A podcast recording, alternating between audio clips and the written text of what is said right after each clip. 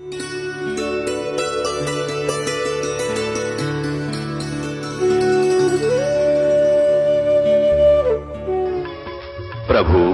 राम, देव, भगवान, अल्लाह, खुदा, ईश आदि नाम एक ही शक्ति के हैं। वो कैसा है, कहाँ है, कैसे मिलता है, किसने देखा है? ये प्रश्नवाचक चिन्ह पूर्ण रूप से हटाने के लिए अवश्य सुनिए जगत गुरु तत्वदर्शी संत रामपाल जी महाराज के अमृत वचन सर्व पवित्र धर्मों के पवित्र शास्त्रों के आधार पर। अब ये काल कहता है उन अठारह पृष्ठ पे विद्वेश्वर संहिता। अध्याय दस में, हे पुत्रो ब्रह्मा, विष्णु और ब्रह्मा को, हे पुत्रो, यह कृत आपने तब से प्राप्त किया है, जिसकी, जो कि सृष्टि की उत्पत्ति ये ब्रह्मा को उत्पत्ति दी, और पालन कहता है, विष्णु को पालन का, सो मैंने प्रसन्न होकर तुम्हें दिया है। इसी प्रकार दूसरे दो कर्त रुद्र और महेश को प्रदान किए हैं। परंतु अनुग्रह कृत कोई भी पाने को समर्थ नहीं है। जो पूर्व के कर्म तुमने समय से विसार दिए, रुद्र और महेश ने उनको नहीं बुलाया है। अब ये स्पष्ट हो गया। ये चार, इसमें पाँच लिख दिए। ये ग्यारह रुद्र अन्य भी हैं और इस काल के बेटे को भी रुद्र बोल देते हैं। जैसे आपने अभी शिवपुराण गीता प्रेस गोरखपुर से प्रकाशित में सुना था कि इस प्रकार ब्रह्मा, विष्णु और रुद्र, वहाँ रुद्र रुद्र इस महेश के विषय में है। और यहाँ इसने रुद्र एक ग्यारह रुद्र अलग भी होते हैं, उनका भी विषय यहाँ पर लिया है। तो हमने केवल इतना ही लेना है कि हमारा हमारा काम चल गया कि ब्रह्मा, विष्णु, महेश से अलग एक और है, वो काल है, और जो ब्रह्मा, विष्णु, महेश का पिता है। अब समझदार को संकेत बहुत होता है। प्रमाण के लिए तभी बहुत कुछ मेरे पास है, लेकिन समय कम है। और भी करना था क्योंकि देवी पुराण, गीता आदि में दिखाना है। तो परमात्मा की वो वाणी सफल हुई, जो छह वर्ष पहले परमात्मा ने कही थी। ये देखना है कि भगवान कौन है और विद्वान कौन है। जैसे यजुर्वेद अध्याय नंबर चालीस के श्लोक नंबर दस और तेरह में ये कहा है कि उस परमात्मा को कोई तो जन्म लेने वाला, यानी संभवात यानी उत्पन्न होने वाला कोई कहते असंभवात यानी उत्पन्न नहीं होता। वो निराकार है, वो जन्म नहीं लेता, ऐसा कहते हैं। उसके विषय में सही जानकारी भी कोई तत्वदर्शी संत बताएँगे, उनसे सुनो। बारहवें, तेरहवें में कहा है कि कोई तो अशिक्षित को विद्वान मान लेता। बारह, तेरह में दोनों का मिलकर है कि जिसको अविद्या, जो अशिक्षित है, उसको तो अविद्वान कह देते हैं। और जिसने अक्षर ज्ञान हो गया को थोड़ा बहुत किसी भाषा का उसने विद्वान कह देते, नहीं, विद्वान और अविद्वान की परिभाषा भी उस तत्वदर्शी संत बताओगा, उसे सुनना। अब ये ऋषि दानंद जैसे विद्वान थे, कबीर परमात्मा विद्वान थे। ये ये और जब ऋषि हुए हैं, ब्रह्मा विष्णु, ये जो अन्य ये विद्वान थे या परमात्मा, कबीर विद्वान थे। अब जैसे 600 साल पहले परमात्मा ने वो ज्ञान अपनी सिंपल लैंग्वेज में उस विद्वान ने लिख रखा जो कि ब्रह्मा विष्णु ये पुराणों को भी हमारे हिंदू धर्म के ये ब्राह्मण लोग गुरु जी नहीं बता सके हमारे को। तो कौन विद्वान हुआ? कबीर परमात्मा। तो उस कबीर परमेश्वर ने 600 वर्ष पहले यही बताया था, अब मैं तुमसे कहूँ, चिताई ही त्रिदेवन की उत्पत्ति भाई। इनकी माँ अष्टंगी पिता निरंजन, ये जम दारुण वंशन अंजन। तीन पुत्र अष्टंगी जाए हे, ब्रह्मा, विष्णु, शिव नाम धराए तीन देव विस्तार चलावे इनमें यो जग दो खा खावे ये तीनों देवता भगवान इस काल के विस्तार को चला रहे हैं, क्योंकि ब्रह्मा से जीवों की उत्पत्ति सृष्टि होती है, विष्णु से सती थी और शिव जी संहार कर देता है, क्योंकि काल भगवान को एक लाख मानव शरीरधारी प्राणियों के जीव को, शरीर से निकले हुए गंध को खाने का, सूक्ष्म शरीर से एक श्राप लगा हुआ है। उसके लिए इसने हमें यहाँ पर मानव शरीरधारी प्राणियों को ऐसे रोका हुआ है। नहीं तो इसने मानव शरीर भी ना देता यो काल। परमात्मा ने इसको वहाँ ये श्राप दे दिया कि तू एक लाख मानव शरीरधारी प्राणी डेली खावेगा तो इसलिए इसने ये मनुष्य शरीर देना पड़ा, ना तो ये शरीर भी ना देता अपने को। एक एक योनि और बना दो कुत्ते के दे तन्यारी तो ये कृपा परमात्मा ने हमारे पर और बख्श दी, हमें हमने तो गलती बहुत बारी कर रखी है। लेकिन उस परमेश्वर को पता था ये कितने दुख पाओगे, और इनको मनुष्य शरीर मिलेगा तो मैं फिर समझा दूँगा जाके। अपने बच्चों को फिर ले आऊँगा अपने लोग तीन देव विस्तार चलावे, इनमें यो जग धोखा खावे। पुरुष गम कैसे कोई पावे है, काल निरंजन जग भरमावे। उस परमात्मा की का ज्ञान कैसे प्राणी पावे, काल सबको भरमित कर देता है, अज्ञान से भर देता है। तीन लोक अपने सुत दीन्या, सोन निरंजन बासालीन्या तीन अपने बेटों तीनों बेटों को ये तीन लोक दे दिए। और स्वयं जाकर के वो अभी बताया ना, ऊपर काशी में रहता है, वो वहाँ रहते हैं, यू काल। अलख निरंजन सुन ठिकाना, ब्रह्मा विष्णु शिव भेद न जाण्या। ब्रह्मा विष्णु महेश को भी ना पता हो हमारा पिताजी कहाँ रहता वो काल भगवान, इनको भी नहीं मालूम। केवल कबीर भगवान को पता उसके सारे ठिकाणिया का। और वो अपनी प्यारी आत्माओं, सभी उन पुण्य आत्माओं को पहले बता के दिया, दिखा दिया था, जो आज हमारे लिए एक प्रूफ बन गई, उनकी वाणी परमात्मा देखे हुए संतों की। तीन देव सो उन कुश को ध्यावे हैं, निरंजन का वो पार न पावे। और सारे समाधि लाला छक लिए, बारह हज़ार वर्ष तक, बारह हज़ार देव वर्ष तक हो तरह बारह हज़ार देव वर्ष तक कहते विष्णु समाधि लाई, भगवान नहीं पाया। चार युग तक विष्णु, शिव ने ब्रह्मा ने समाधि लाई, भगवान नहीं पाया। तो सबने क्योंकि उनकी साधना जो है परमात्मा पाने वाली नहीं थी। इसलिए इन्होंने एक थ्योरी बना दी, भगवान निराकार है, दिखता को नहीं। और सारे सदग्रंथ बताओ, मैं वेद बताओ, परमात्मा मनुष्य जैसा है, कुरान शरीफ बताओ, भगवान ने छः दिन में सृष्टि, सातवें तख्त पर जा विराजा, और पवित्र कुरान बाइबल बता रहा है कि परमेश्वर ने मनुष्य को अपने स्वरूप के अनुसार उत्पन्न किया। तो भगवान साकार है, मनुष्य दृश्य है। और ये सब निराकार बताएँगे। कहते तीन देव सो उसको ध्यावे हैं, इस काल का वो पार न पावे। अलक निरंजन बड़ा पट पारा, तीन लोक जीव करे आहारा। ब्रह्मा, विष्णु, शिव नहीं बचाए, सकल खाए पुन धूर उड़ाए। ये अपने बेटिया ने भी खाओगा ब्रह्मा, विष्णु, महेश को भी नहीं बख्शता, इनकी भी मृत्यु होती है। अब तिन के सुत हैं, तीनों देवा, अंधर जीव करते हैं सेवा। है कि इस काल के ये तीन बेटे हैं? रजगुण, ब्रह्मा सतगुण विष्णु तम गुण, शिव। और ये अंधे जीव, ज्ञानहीन अंधे तत्व ज्ञानहीन व्यक्ति, इन्हीं की पूजा करते हैं तीनों गुणों की। गुण तीनों की पूजा में ये भूल पड़ो संसार। कह कबीर ने नाम बिना भाई कैसे उतरे पार? तीनों देव और अवतारा ताको बजे सकल संसारा, तीन गुणों का ये विस्तारा धर्मदास में कहूँ पुकारा। अब पाँच मिनट का सत्संग आपको और सुनाना पड़ेगा, जिससे लिंक हो गया कि परमात्मा कहते हैं कि इन ब्रह्म, इस काल के बेटे हैं, तीनों देवा, ब्रह्मा, विष्णु, महेश, और ये अंधे जीव, इन्हीं की पूजा करते हैं। अंधे जीव, यानी ज्ञानहीन, और इनको तत्व ज्ञान नहीं है। अब पवित्र गीता जी अध्याय नंबर सात के श्लोक नंबर बारह से लेकर पंद्रह में यही स्पष्ट किया है कि इन तीनों गुण, रजगुण, ब्रह्मा सतगुण विष्णु तम गुण शिव जी अब सबसे पहले ये एक पॉइंट और क्लियर करना पड़ेगा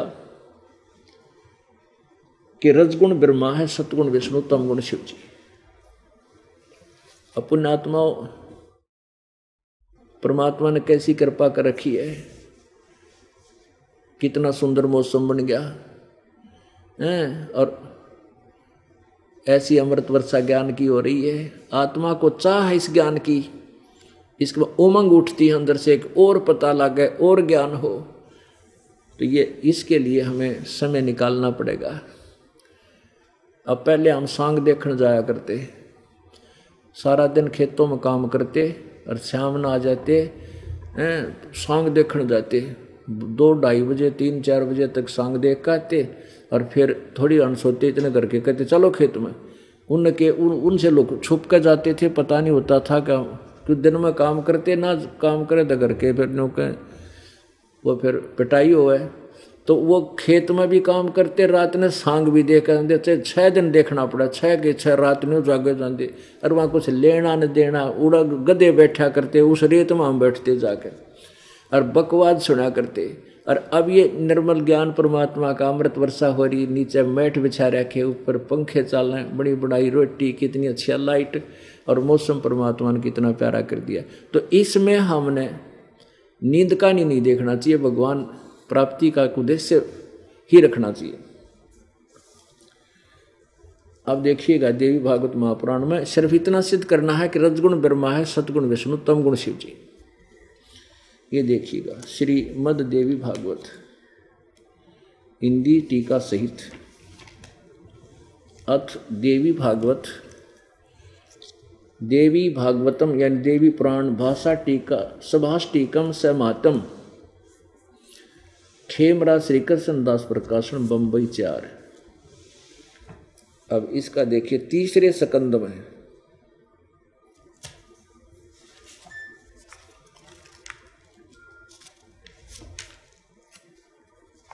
अथ श्रीमद देवी भागवते भाषा टीका युक्ते तृतीय सकंध प्रारंभते। अब इसमें देखो। इसके प्रश्न नंबर ग्यारह पे और तृतीय सकंद अध्याय नंबर पाँच में। भगवान शंकर कहता है, हे माता, यदि हमारे ऊपर आप सदा दया युक्त हो तो हमको, यानी मुझको, तमोगुण में किस प्रकार प्रदान किया? ब्रह्मा रजोगुण और हरि, यानी विष्णु को सतोगुण। अब ये संस्कृत भी देखेंगे आप। देखिए, ये सातवां श्लोक यहाँ समाप्त हो गया। ये आठवां प्रारंभ होता है। इसी प्रकार ये सातवां श्लोक यहाँ समाप्त हो गया। ये आठवां प्रारंभ होता है। भगवान शंकर कह रहे यदि दया धर्मना न सदाम्बी के कथम अहम विहित है मैं कैसे बना दिया? तमोगुण। तमोगुण क्यों बना दिया? और कमल जय कमल से उत्पन्न होने वाले ब्रह्मा को रजोगुण संभव, क्यों रजोगुण बना दिया? और सुविहित है कि मुँह सत्वगुण हरि और विष्णु को तूने सतगुण क्यों बना दिया? इति सिद्धम रजगुण ब्रह्मा है, सतगुण विष्णु, तमगुण शिव जी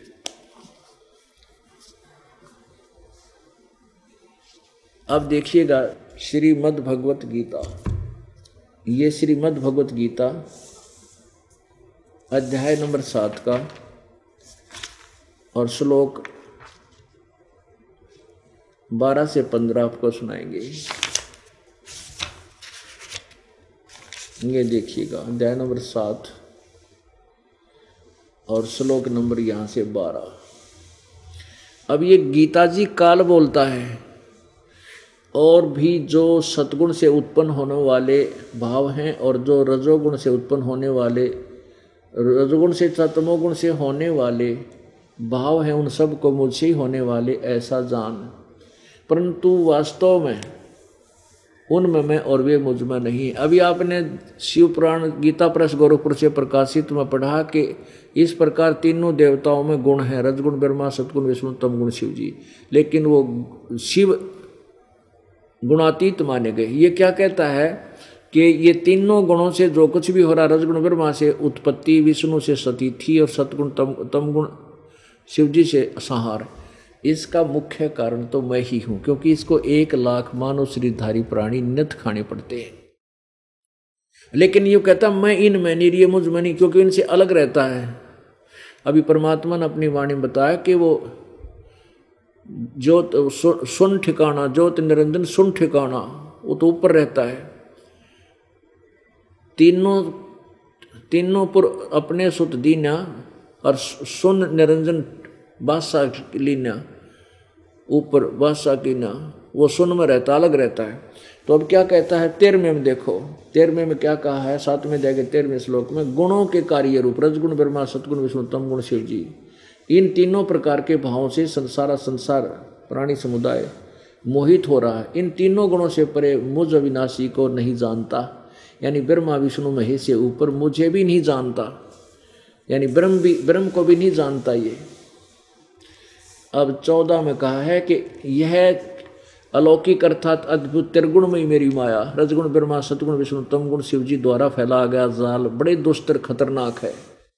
और जो पुरुष मुझको निरंतर भजते हैं, वो इस माया का उल्लंघन कर जाते हैं। यानी ब्रह्म कहता है कि जो मुझे भजते हैं, यानी ब्रह्मा, विष्णु, महेश, ये देवता, ये भी भज, लोग इनको भी भजते हैं, इसलिए कहता है, जो मुझे भजते हैं, वो इन तो ऊपर उठ जाते हैं दुर्ग इन तीनों गुणों से। अब पंद्रह में तोड़ पाड़ दिया। इस माया के द्वारा रजगुण ब्रह्मा, सदगुण विष्णु, तमगुण शिव जी के अतिरिक्त जो किसी और की पूजा नहीं करते, ना सुनने को तैयार। जिनका इन, जिनका ज्ञान हरा जा चुका है, इन्हीं के मिलने वाले लाभ पर जो आश्रित हैं, आसुर स्वभाव को धारण किए हुए, ओहो, राक्षस। स्वभाव इन तीनों गुणों के पुजारी, रजगुण, ब्रह्मा, सदगुण, विष्णु, तमगुण, शिव जी के पुजारियों को क्या संज्ञा दी है? गीता ज्ञानदाता ने। असुर स्वभाव के, राक्षस स्वभाव को धारण किए मनुष्यों में नीच और दूषित कर्म करने वाले मूड लोग, मूर्ख लोग। और मुझको नहीं भजते।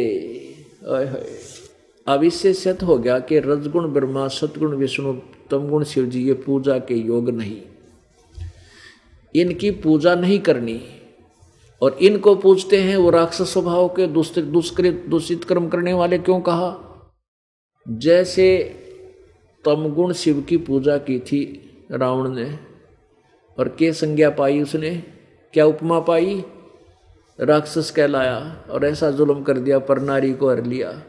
अपनी माँ को हर लिया जो तीन लोग की जननी कहलाती है और कुत्ते वाली मौत मरिया राक्षस की पदवी ऐसा जुलम मांस खावे शराब पीवे और भगत को आवे। ब्राह्मण ब्राह्मण बाणा क्रम कसाई। जन्म तो ब्राह्मण के घर में और काम कसाई वाले सारे। तो ये इन पूजाओं का ये प्रतिफल। फिर एक सत, एक भस्मागिरी नाम का एक साधक था, जिसने तमगुण शिव की साधना बारह वर्ष तक ऊपर न पैर करके नीचे न शीश करके की। और पहले हज़ारों वर्ष अलग से तप किया इसी उद्देश्य से। बारह वर्ष तो शिव जी के द्वार का आज्ञा करके की। पार्वती ने एक दिन कहा कि, हे महादेव, आप तो भगवानों के भगवान हैं, आपका ये उपासक क्या माँगता है? इसको फारिग करो यहाँ से। तो फिर भगवान शिव ने कहा कि मांग भाई, भस्मागिरी के मांगे मेरे तय अब भस्मागिरी ने कहा, भगवान ऐसे नहीं, पहले वचनबद्ध हो जाओ, फिर मांगूँगा। भगवान ने सोचा, साधु संत के मांगेगा एक आदि सिद्धि मांग लेगा, दे दूँगा। कहने लगा, भाई ठीक है, भगवान शिव ने कहा, मैं वचनबद्ध होता हूँ, मांग क्या माँगता है?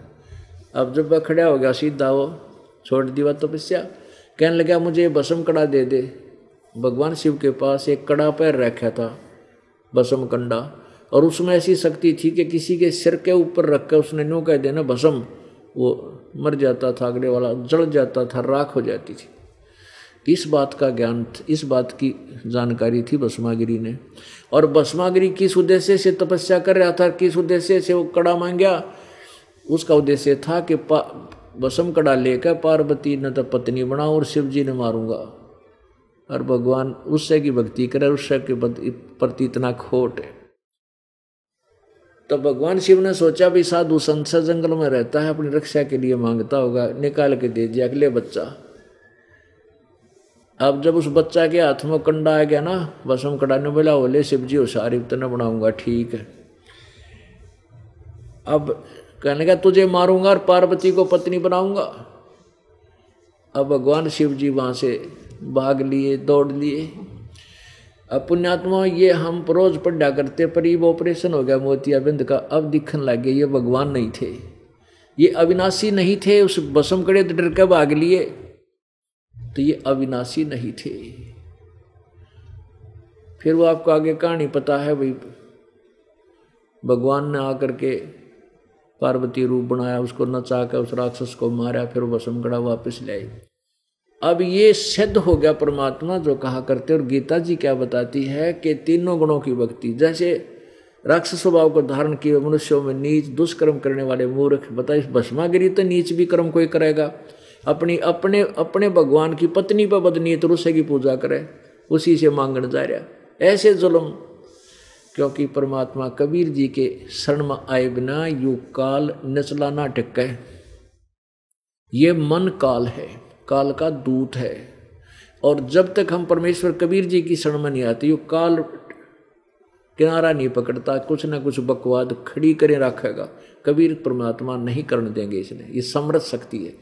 और 21 ब्रह्मांड का यू मालिक है, ना ब्रह्मा के काबू में, ना विष्णु के, ना शिव जी में ये तो कबीर भगवान के नाम से इसकी शरण में आने से ये दूर हट जाता है। फिर तो नाड़ मारता रहे, गर्दन हिलाव है माथा पकड़ कर रो है कि ये तो गए सारे मेरे तक अब हिरण्यकशिपु ने इस रजगुण ब्रह्मा की पूजा की थी। हिरण्यकशिपु ने के पदवी पाई, अपने बेटे का दुश्मन हो गया, राक्षस कहलाया और कुत्ते वाली मौत मरा ऐसे ही एक बार कुंभ का मेला लगा था। वहाँ पर ये गिरिपुरी वैष्णो, जो तीनों गुणों के उपासक और विष्णु के उपासक, ये सभी कुंभ के मेले में स्नान करने के लिए पहुँच गए। न्यारे न्यारे इकट्ठे हो गए अपने अपने ग्रुप में। और हर की पैड़ी हरिद्वार में पर भी लगनी थी उसमें स्नान के लिए सुबह सुबह पहुँच गए। सबसे पहले नागा पहुँच गए हर की पैड़ियों पर। नागा ये भी शिव के उपासक होते हैं। और ये वैष्णो साथ वैष्णो जो होते हैं ये विष्णु जी के उपासक हैं। तो पीछे से वैष्णो का ग्रुप आ गया विष्णु उपासकों का सतगुण उपा, विष्णु उपासकों का। वो कहने लगे, उन नागा को जो नहाने की तैयारी पकड़ रहे थे गंगा के किनारे पर भी के समय विष्णु उपासक कहने लगे, भाई नागो, ओ नागा हो तुम बाहर आओ। तुम स्नान मत करना, पहले हम श्रेष्ठ हैं, पहले हम स्नान करेंगे। हम विष्णु उपासक हैं हम भगवान के शिव, विष्णु सबसे श्रेष्ठ भगवान है, देवता है। अब नागा कहते हैं, नहीं, हम श्रेष्ठ हैं, हम त्यागी और बैरागी हैं, हम निवस्त्र रहते हैं, हमने जो है ना किसी और वस्तु की भी नहीं होती, हम श्रेष्ठ हैं। अब विष्णु पास से कहने लगे, और तुम काहे के श्रेष्ठ हो? नंगे फिरते हो, पशु की तरह नहाते न धोते सरड फिरड न राख लपेटे पड़े रहते हो, बार मरो, तुम मत नाना पहले हम नहाएँगे। अब वो नहाना नुना तो भूल गए, स्नान करना तो गए, भूल। आपस में गुट्टम गुट्टा, मुक्को मुक्का, तलवार निकाल ली तीर छोड़न लागे, कतले आम कर दिया। पच्चीस हज़ार ये तिरगुण उपासक। ये तीनों गुणों के उपासक, तीनों रजगुण, ब्रह्मा, सतगुण विष्णुतम गुण, शिव जी के उपासक। वहाँ पच्चीस हज़ार कटका मर गया आपस में लड़के ना भगवान याद रहा, ना हर की पैड़ी याद रही, कहाँ खड़े हो तुम? कहते हैं तीर तीर तुपक तलवार कटारी जमदड़ ज़ोर बधावे हैं। हर पैड़ी, हर हेत न जाना वाजा तेग चलावे हैं। काटे शीस नहीं दिल करुणा, ये जग में साध कमावे हैं। जो जन इनके दर्शन को जावे, उनको भी नरक पहुंचावे हैं। ओए होए। तीर, तुपक तलवार कटारी कहते ना, तलवार ते सिर काट डाले। काटे शीस नहीं दिल करुणा। इनके दिल में दया भी कोई ना, कसाइया के अन्य कहीं ये साधु को आवे न संत कहते काटे शीश नहीं, दल करुणा, ये जग में साध को आवे हैं। और जो जन इनके दर्शन को जावे, उनको भी ये नरक पहुंचावे। तो पुण्यात्माओं, आपका सौभाग्य है कि हमने वो ज्ञान मिल गया, जिससे हमारी अखियाँ खुल गई, मोतियाबिंद का ऑपरेशन हो गया, और अब हमने परमात्मा मिलेगा, वो पूर्ण ब्रह्म और पूर्ण मोक्ष होगा, अपने सतलोक चलाएँगे, इस गंदे लोक न छोड़ जाएँगे। बोलो सतगुरुदेव। परम पिता परमात्मा, सारी सृष्टि के रचनहार, कुल मालिक, कबीर देव, कबीर परमात्मा, ये वो पूर्ण ब्रह्म है, ये वही परमात्मा है जिसने सर्व ब्रह्मंडों की रचना की। हम सभी प्राणी काल के जाल में फंसे हुए हैं। और हम इस काल भगवान यानी ब्रह्म, जिसको क्षर पुरुष बोला है, गीता जी के अध्याय नंबर पंद्रह के श्लोक नंबर सोलह में। इस क्षर पुरुष ने अर्थात ब्रह्म ने हम सभी प्राणियों को भ्रमित करके परमात्मा के पूर्ण परमात्मा से अपरिचित किया हुआ है। पूर्ण परमात्मा का ज्ञान उसने मिथ्या कर रखा है। पूर्ण परमात्मा का नामो निशान मिटवा रखा है। अपने नकली दूत, झूठे संत, महर्षि, गुरु बना के जनता को भ्रमित करवा रखे है। इसका उद्देश्य ये है कि ये मेरे अंतर्गत जितने प्राणी हैं, इनको पूर्ण परमात्मा की और उस सुखमय स्थान की जानकारी ना हो, सतलोक का इनको पता ना हो, जहाँ ये पूर्ण रूप से सुखी होते हैं। इसको डर बना रहता है कि यदि इन प्राणियों को सतलोक का ज्ञान हो गया कि वहाँ इतनी, इतना सुख है, वहाँ जन्म मृत्यु नहीं होती, वहाँ पर वृद्ध अवस्था नहीं आती। वहाँ बार बार जन्म मृत्यु नहीं होती। यानी जैसे एक बार हमारा शरीर बन गया, जन्म हो गया, फिर मृत्यु नहीं होती। और वृद्ध अवस्था नहीं आती। वो स्थान सतलोक है। वो सुख सागर कहलाता है। हम वहाँ रहा करते थे सभी प्राणी जो आज चीटी से लेकर हाथी तक, जो जीव जंतु हैं पशु पक्षी हैं, या जितने भी मानव शरीरधारी प्राणी हैं। सूक्ष्म से सूक्ष्म जो अणु हैं, जीवाणु हैं, ये सभी हम सतलोक में रहा करते थे। और हमने एक नालाकी की थी। हम अपनी गलती के कारण इस काल भगवान ज्योति निरंजन अर्थात छर पुरुष के ऊपर आसक्त हो गए हम पतिव्रता पद से गिर गए। हमने अपने परम पिता परमात्मा जो सर्व सुख दे था, कोई कष्ट नहीं था, ना कोई मृत्यु थी, ना कोई बुढ़ापा था, किसी प्रकार का रोग नहीं था, बढ़िया शरीर हमें प्राप्त था। वहाँ पर कोई भी कार्य नहीं था। वहाँ बिना किए हमें आहार प्राप्त होता था। हर तरह की सुविधाएँ थी, सब सुख थे। हमने इस ज्योति निरंजन के ऊपर आसक्त होकर अपने पैर पे आप ही कवाड़ा मार लिया। और हम इसके साथ इस ज्योति निरंजन द्वारा लिए गए 21 ब्रह्मांड तप करके इनमें आगे। 21 ब्रह्मांड इस ज्योति निरंजन काल ने घोर तप करके और ये ब्रह्मांड प्राप्त किए थे। परमेश्वर कबीर देव ने इसको 21 ब्रह्मांड दे दिए थे।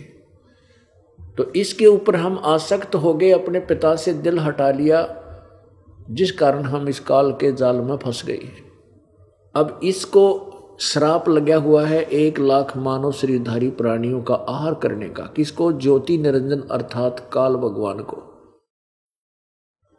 जो ब्रह्मा, विष्णु, महेश के पूज्य पिताजी हैं। और इस कारण से ये किसी को भी ये ज्ञान नहीं होने देता कि कोई और स्थान भी है। केवल ये यहाँ ये एक ब्रह्मंड के ब्रह्म, यहाँ स्वर्गलोक और महास्वर्ग अर्थात ब्रह्मलोक तक की जानकारी इनको है। तो ये काल चौकस रहता है कि इन प्राणियों को उस पूर्ण परमात्मा का ज्ञान ना हो जाए। पुण्यात्माओं आप विशेष कुछ दिनों के बाद आपको एक विशेष ज्ञान होगा।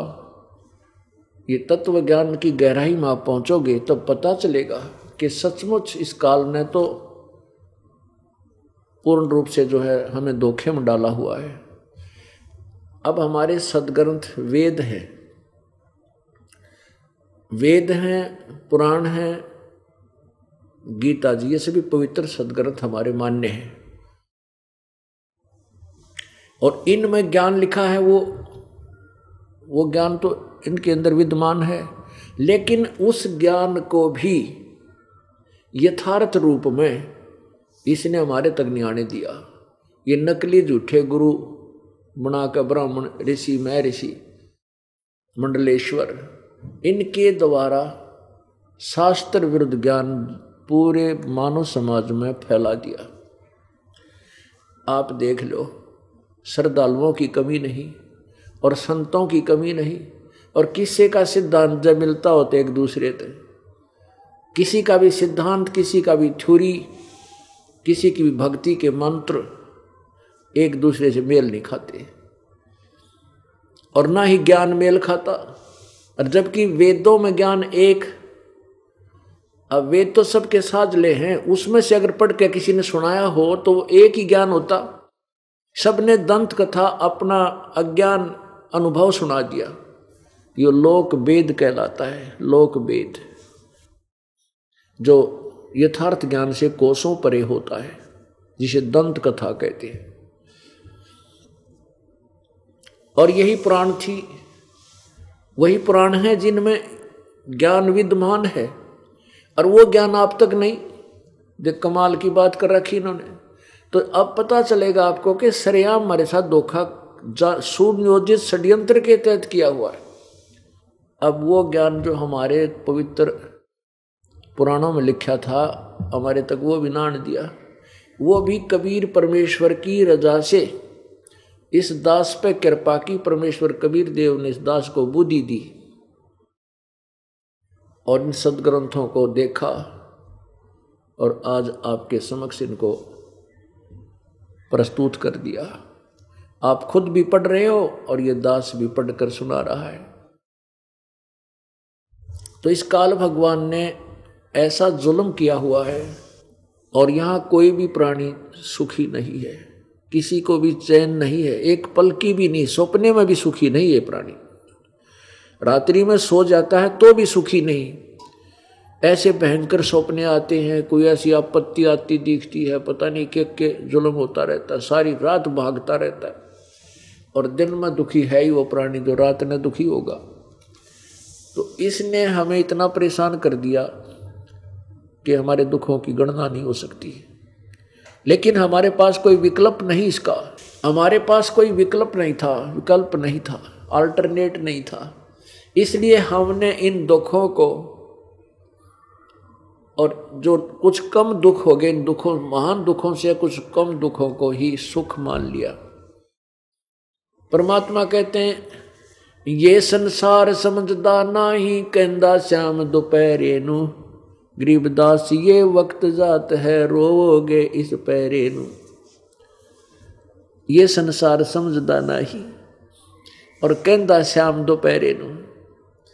अपनात्मा जिसके पुत्र नहीं है ना वो तेन सोचा, मेरे जैसा दुखी नहीं है। वो इससे बात ने दुख मान रहा है कि मेरे मेरे पुत्र ना दिया भगवान ने। ये काल के जाल को समझो, परमात्मा, आपको वही मिलना है जो आपके भाग्य में है। आप कितने दुखी हो लो, चाहे सुखी हो लो, वही मिलना है। कब तक? जब तक आप कबीर परमेश्वर की चरणों में नहीं आते, क्योंकि इस परमेश्वर कबीर देव के पास एक सुप्रीम पावर है, विटो पावर है। आपके भाग में ना होगी तो भी वस्तु आपको देगा। लेकिन देगा वो उस वस्तु को देगा जो आपके भक्ति में बाधा ना करे। और यदि भक्ति में बाधा करने वाली वस्तु। आप डिमांड भी कर रहे हो तो परमात्मा नहीं देगा। ये मत सोचो कि परमात्मा दे नहीं सकता, लेकिन वो नहीं देगा। जैसे बच्चा, छोटा सा बालक, चूल्हे में अग्नि जल रही हो और वो चलता चलता उसके अंदर हाथ देना चाहता है, क्यों उसको अच्छी वस्तु समझता है, उसकी डिमांड करता है, और उससे वापस हटा लेते हैं तो रोता है, फिर उधर चलने की चेष्टा करता तो माता पिता भाई बहन जो उनसे बड़े हैं, उसको उधर नहीं जाने देंगे, वो रो चाहे राज़ी रहो। इसी प्रकार परमात्मा, जैसे हम कोई डिमांड करते हैं, जब हम परमेश्वर कबीर देव के चरणों में आ जाते हैं और उसमें आपके हाथ जलने हों, अर्थात आपको हानि होनी होगी तो परमेश्वर कबीर देव नहीं देगा। आप जी चाहे राज़ी रही हो, चाहे नाराज़ होना, भक्ति करना, चाहे ना करना क्योंकि हमारा मूल उद्देश्य आपको काल के जाल में छुड़वा कर सदा के लिए सुखी करना है। और आप वो अस्थायी सुख डिमांड करने, मांगने आते हो यहाँ पर, जो बिना मांगे देगा आपको। आप केवल एक का चीज़ मांगो, परमात्मा अपने चरणों से दूर ना करना अब जब हम समर्थ के चरणों में पड़े रहेंगे तो धनी के द्वार पर के आदमी भूखा रहा करे, कभी नहीं रहेगा। तो हम उस समर्थ के द्वार पर पड़े रहेंगे तो हमें किसी चीज़ की आवश्यक वस्तु की कमी नहीं रहेगी।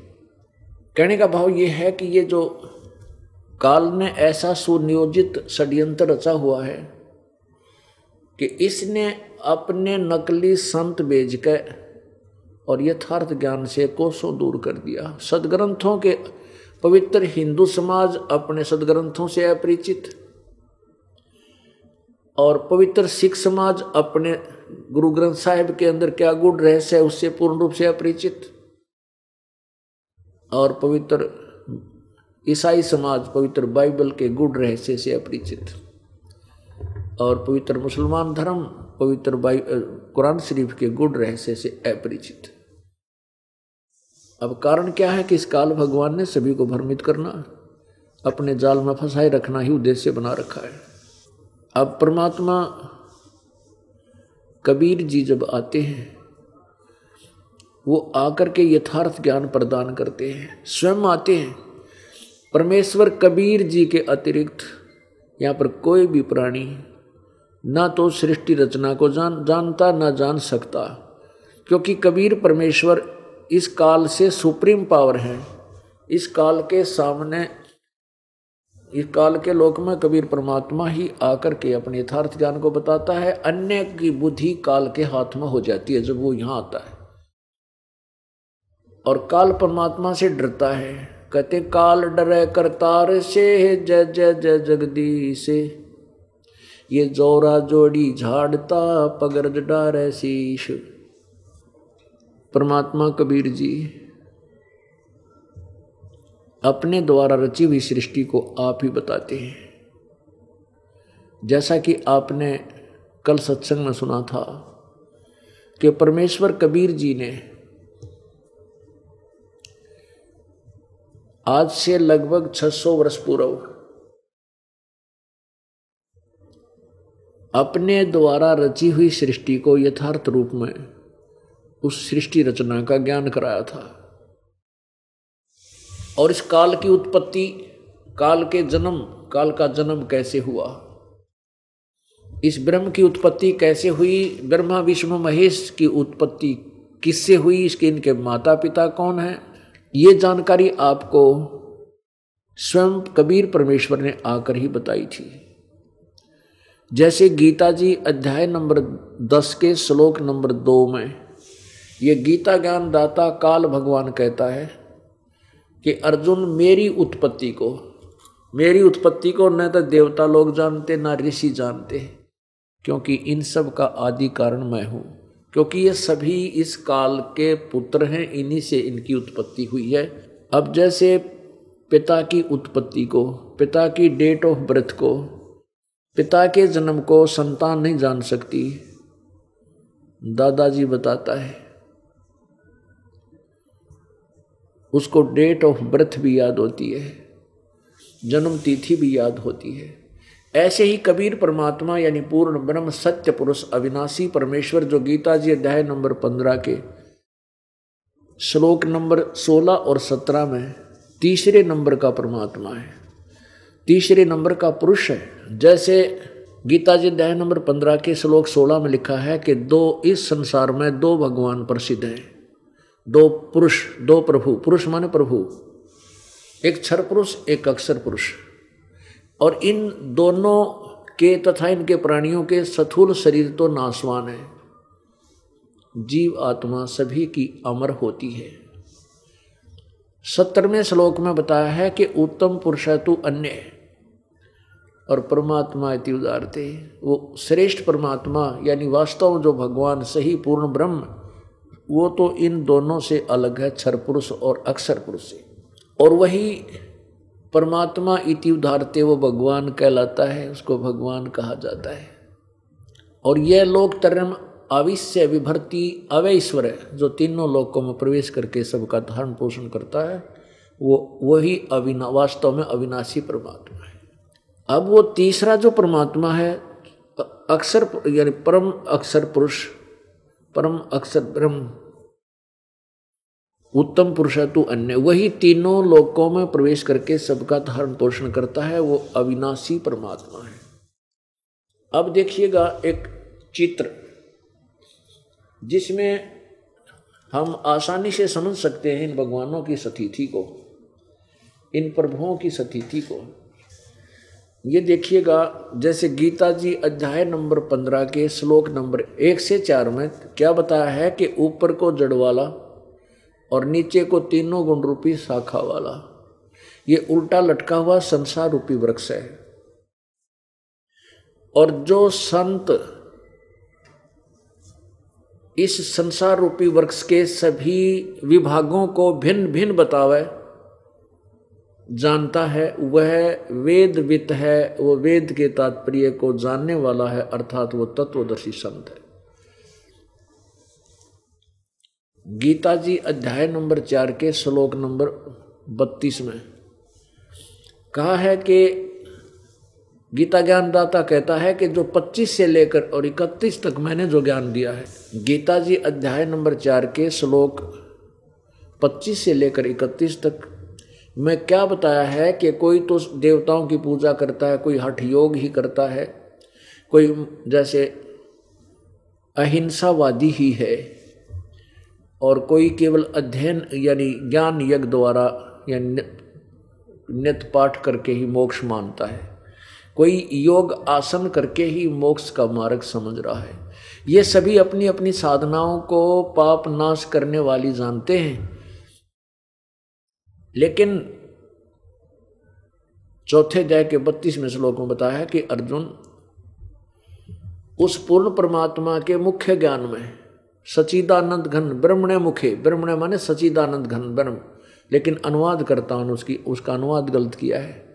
ब्रह्मणे मुखे का अर्थ क्या है? वेद की वाणी, नहीं। सत्तरवें अध्याय के, गीता जी के सत्तरवें अध्याय के तेईसवें श्लोक में ब्रह्मणे का अर्थ लिखा है कि सचिदानंद घन ब्रह्म, वो सही है। क्योंकि उसमें लिखा है कि ओम तत्सति निर्देश ब्रह्मण त्रिवेद समर्थ है कि पूर्ण परमात्मा के ओम और तत् और सत। ओम तो सीधा ही ब्रह्म का जाप है, तत् ये पर ब्रह्म का और सत ये परम अक्षर ब्रह्म का, यानी पूर्ण परमात्मा का। तो ये तीन मंत्र का जाप का निर्देश है उस पूर्ण परमात्मा के भजन का, भक्ति का।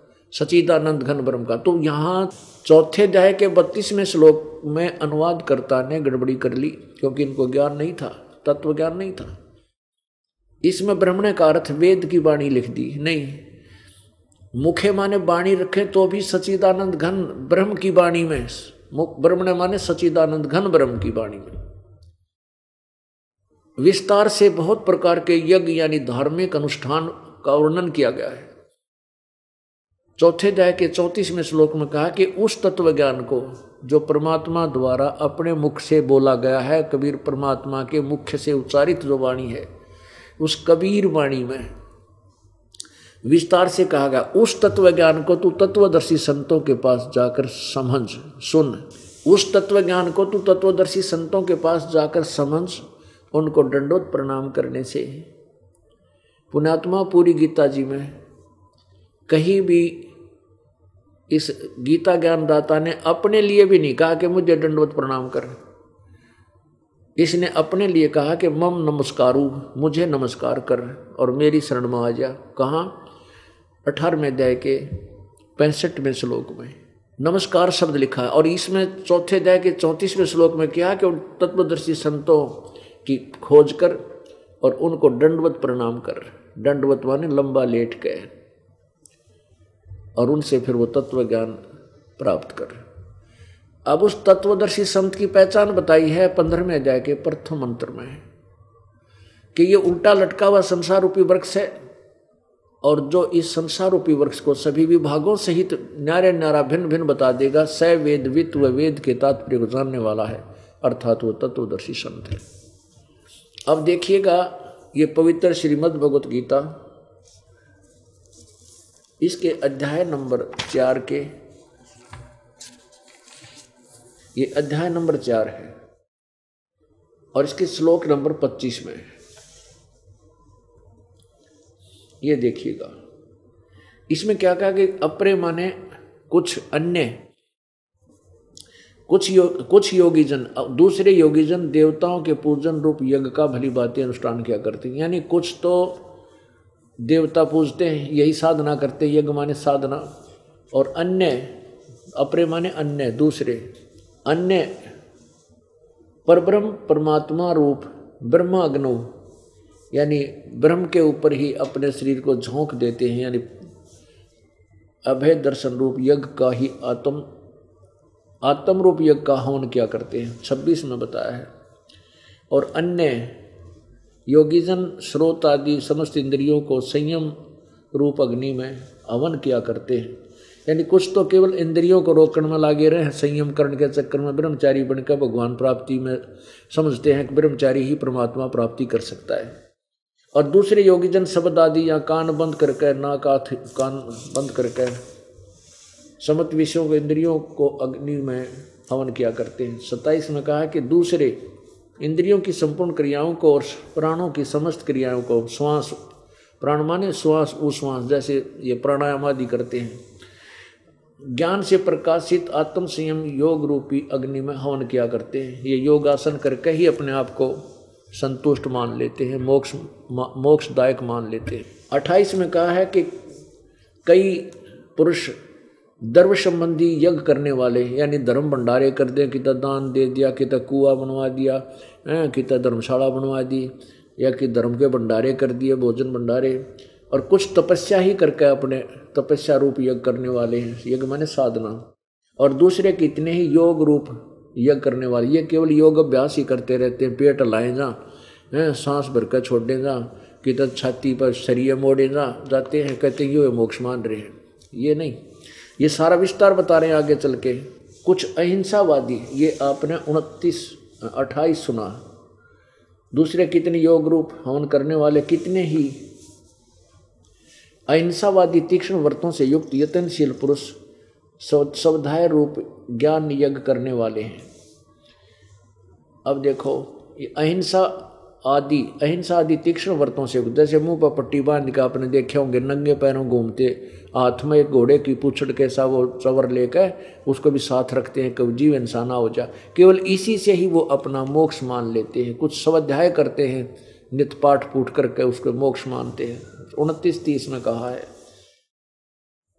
दूसरे कितने योगी जन अपान वायु में प्राण वायु को, यानी एक नाक से श्वास खींचा, फिर दूसरे छोड़ा, इस तरह पान पान करके वो प्रणाम आदि करके, दूसरे वायु में अपान वायु को अथा अन्य कितने नित नियमित आहार, यानी केवल फल फल खा के कोई दूध दूध पी के इसी को मोक्ष मानते हैं। कुछ प्राणायाम प्रयाण, यानी प्राणायाम करके प्राण और अपान की गति को रोककर प्राणों को,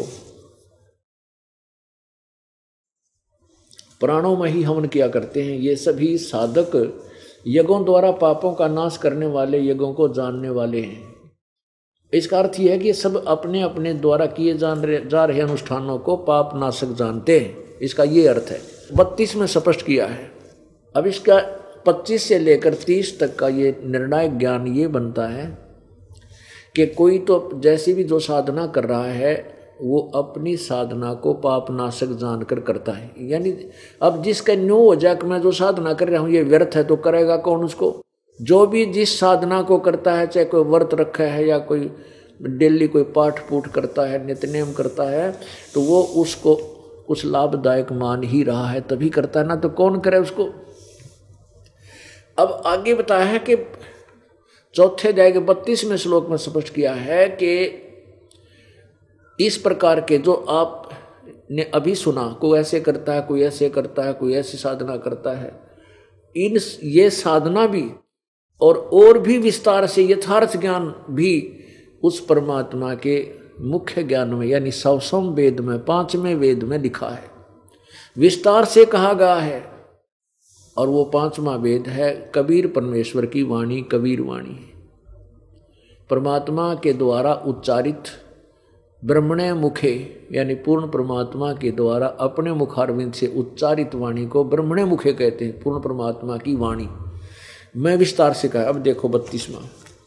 अब तीस तक आपने देख लिया और इकतीस में इतना वर्णन किया है कि जो भक्ति नहीं करते वह तो कति है, उनका तो बिरान माटी होगी जो श्रेष्ठ साधना करते हैं, वो पूर्ण पूर्ण परमात्मा को प्राप्त होते हैं। जो शास्त्र अनुकूल साधना करते हैं, वो परमात्मा को प्राप्त होते हैं। और जो साधना नहीं करते, वो ना तीस लोक में सुखी, ना परलोक में सुखी। अब देखो तीस तक आप पढ़ चुके हो, इकतीस पढ़ाता हूँ। देखिएगा। अध्याय नंबर चार का मंत्र, श्लोक इकतीस। हे कुरुश्रेष्ठ अर्जुन, यज्ञ से बचे हुए अमृत का अनुभव करने वाले योगी जन सनातन, सनातनम ब्रह्म। यानी ये सनातन ब्रह्म का है तो कोई असनातन भी है। सनातन माने सदा रहने वाला अविनाशी। और कोई असनातन भी है, इसलिए सनातन ब्रह्म प्रयोग किया। असनातन ये खुद है ब्रह्म, जो बोल रहा है, ये नासवान है।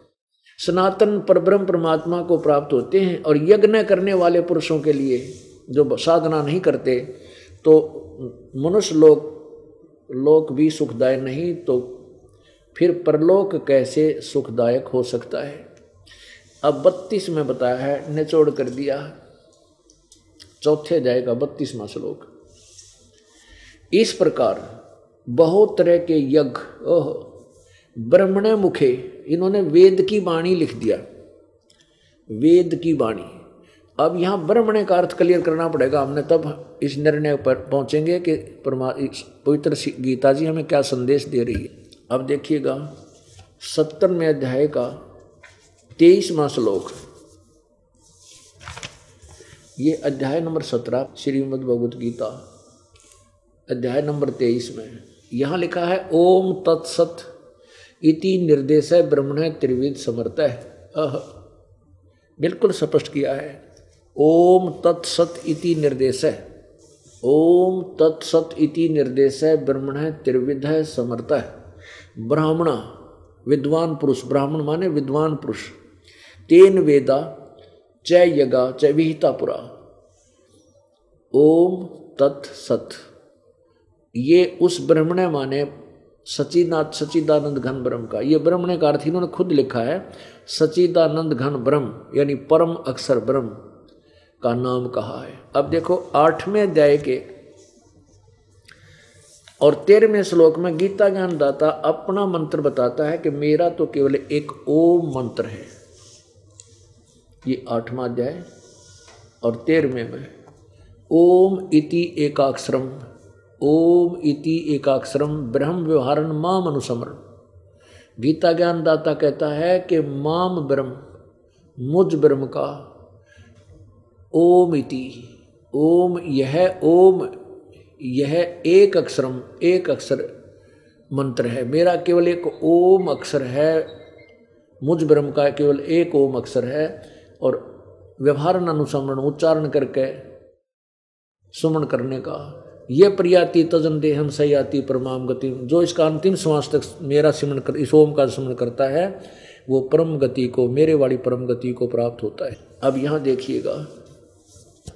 अब सत्तरवें में क्या बताया सत्तरवें के तेईस में बताया है कि उस पूर्ण सचिदानंद घन ब्रह्म का अपना नहीं, गीता ज्ञानदाता का नहीं, इससे कोई अन्य परमेश्वर, पूर्ण परमात्मा के मंत्र के विषय में जानकारी है।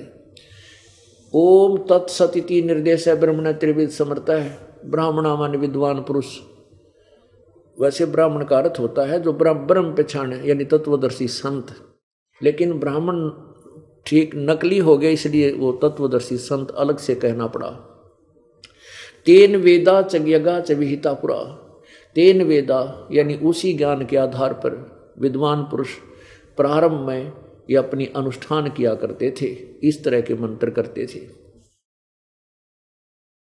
अब क्या लिखा? हम हमने यहाँ निर्णय लेना, केवल ब्रह्मण का अर्थ देखना है। ओम, इन्हीं के द्वारा अनुवाद, ओम तत्सत यह, ऐसे यह तीन प्रकार का सचिदानंद घन ब्रह्म का नाम कहा है। अंडरस्टूड हो गया? गीता ज्ञान दाता से कोई और परमात्मा है। और उसका मंत्र है, ओम तत् सत। ओम तो सीधा है। तत् और सत ये सांकेतिक ये दास बताओगा, क्योंकि इस दास के अतिरिक्त इन तीन मंत्रों का इस पृथ्वी पर किसी को भेद नहीं है। हाँ मेरे से इस दास से उपदेश लेकर कोई बागी बनकर बकवाद कर रहा है, बताता है, कहीं नाम देता है, वो अधिकारी नहीं है, वो झूठे, वो डुप्लीकेट जो है ना, पासपोर्ट बना रहा है।